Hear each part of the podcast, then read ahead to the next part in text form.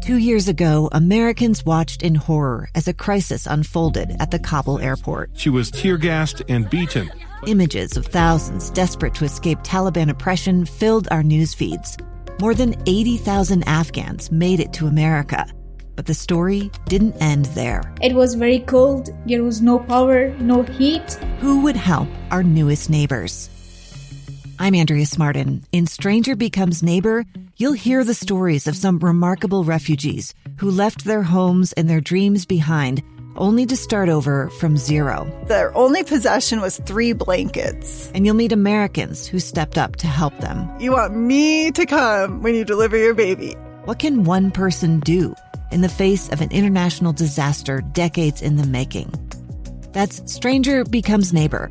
Find us at kslpodcast.com, follow us on Apple Podcasts, or anywhere else you listen.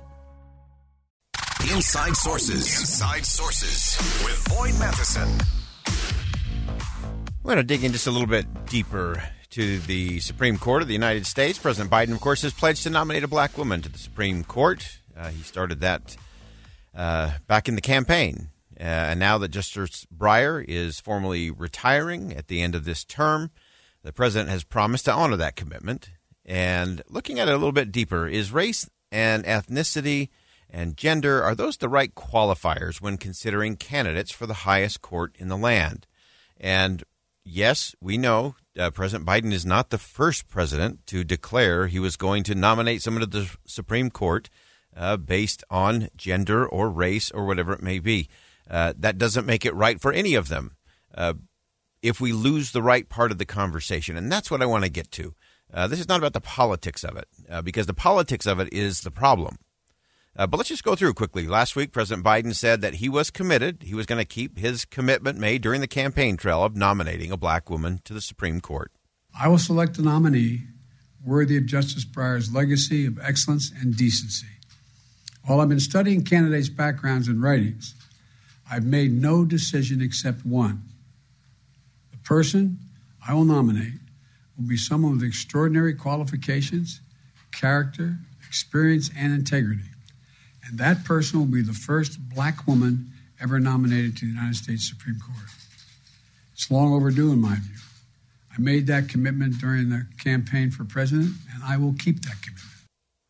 So, again, just uh, reiterating that, I wish he would have stopped at my decision will come down to one thing that he's decided. I will nominate someone with extraordinary qualifications, character, experience, and integrity.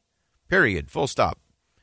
Uh, I think we do a disservice when we put all the other labels and qualifiers on top of that. Now, Senate Judiciary Committee Chair Dick Durbin from Illinois said that Biden's pledge to nominate a black woman is no different than President Reagan or President Trump promising to nominate a woman. Recall that it was Ronald Reagan who announced that he was going to appoint a woman to the Supreme Court, and he did, Sandra Day O'Connor. And it was Donald Trump who announced that he was going to replace Ruth Bader Ginsburg with a woman nominee as well. So this is not the first time that a president has signaled what they're looking for in a nominee. And I agree with Senator Durbin on that. That this there is precedent. Uh, President Reagan uh, with Sandra Day O'Connor, uh, with President Trump uh, mentioning that he would uh, nominate a woman for that next slot, which turned out to be Judge Amy Coney Barrett. And that's fine. Uh, for all three of those presidents to, to signal that is one thing. But I think we do a disservice. I think we do a disservice when that becomes the lead qualifier.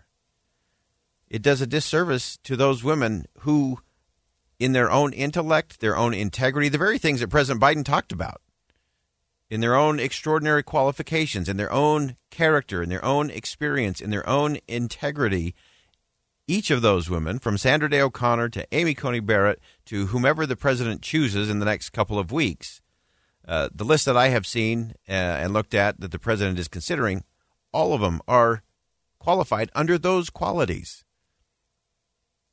And so I, I'm disappointed that we end up making this a political statement, that we end up making this uh, about race or gender or ethnicity or whatever it may be. Uh, it's missing the point. Uh, and yes, having a black woman on the Supreme Court will be fabulous for the country. And not just because of the color of the skin or where she grew up or her background. It will be the content of her character that will carry the day. And let's have that conversation. Uh, sadly, I think we've done far too much in this country to politicize the Supreme Court. And our politicians are the ones who do it most. We'll come back to that in just a second. Uh, Senator Lindsey Graham said he supports diversity on the court, uh, but nominees must be qualified. In the history of our country, we've only had uh, five women mm-hmm. serve mm-hmm. and two African American men. So let's make the court more like America, but qualifications have to be the, the, the biggest consideration. So I think that's important. Uh, I, I, do think uh, having a court that looks more like America is a good thing. Uh, as Senator Graham pointed out, there's only been five women, two African American men. Uh, and so those changes are, are great. That is good. Uh, but we have to go beyond just having that as the front and center piece. Because remember, the Supreme Court is not a representative body. It's not a representative body. Their job is very clear to interpret the law, to apply the law, and to make sure it squares with the Constitution of the United States of America. Now, Senator Susan Collins, who I disagree with often, uh, said it in an interesting way in terms of being uh, open or even excited about having a black woman nominee. Uh, but she disagreed with the president in terms of the way he has put race at the center of a politicized Supreme Court. I would welcome the appointment of a black female to the court. I believe that diversity benefits the Supreme Court, but the way that the president has handled this nomination has been clumsy at best. It adds to the further perception that the court is a political institution like Congress when it is not supposed to be. So I certainly am open to whomever he decides uh, to nominate. My job as a senator is to evaluate the qualifications of that person under the advice and consent role. So, as you listen to that, again, I, I think it's it's great, and having the first black female on the Supreme Court will be a great thing. It'll be a great moment in our history, and let's make sure we honor that in the right way. Let's honor it by focusing on the qualifications and the content of the character. And again, President Reagan made an announcement that he would nominate a woman in Sandra Day O'Connor. President Trump very clearly signaled his next appointment, which turned out to be his last appointment of Amy Coney Barrett, would be a woman. Uh, President Biden has been doing this since the campaign trail in terms of saying he was committed uh, to nominating a black woman judge to the Supreme Court. And again, I just want to make sure we don't go so far afield in the politics of all of this that we lose the fact that this, these black women who are on this short list are qualified to be on the Supreme Court of the United States of America. A number of them, in their hearings and confirmation to the seats they currently sit in, had bipartisan support. Why? Because of the content of their character, because of the skills that they're bringing, the, the very things that Pre- President Biden outlined, that they're going to be ex- exceptionally qualified, they're going to have great integrity and character. That's where we need the focus to be.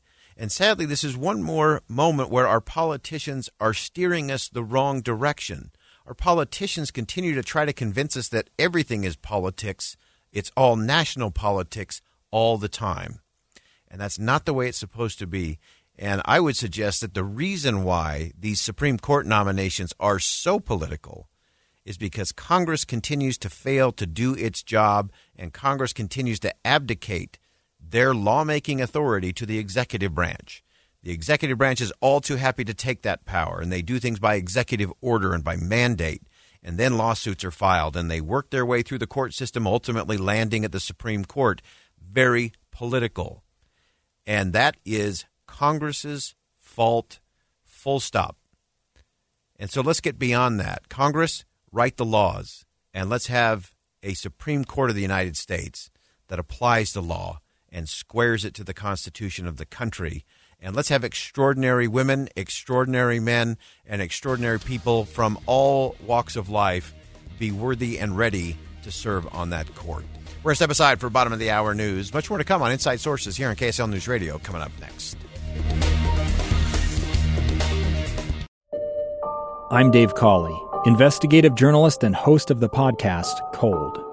In October of 1985, a woman named Sheree Warren left work at a busy Salt Lake City office to meet her estranged husband at a downtown auto dealership. She never made it home.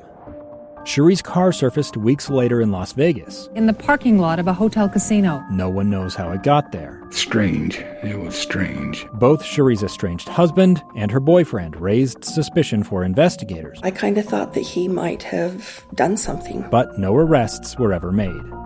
In Cold Season 3, we dig into double lives, make new connections in the case, and examine the difficulty raised by reasonable doubt. We want answers just as much as anyone else. They have creeps like that now, too, so nothing's changed.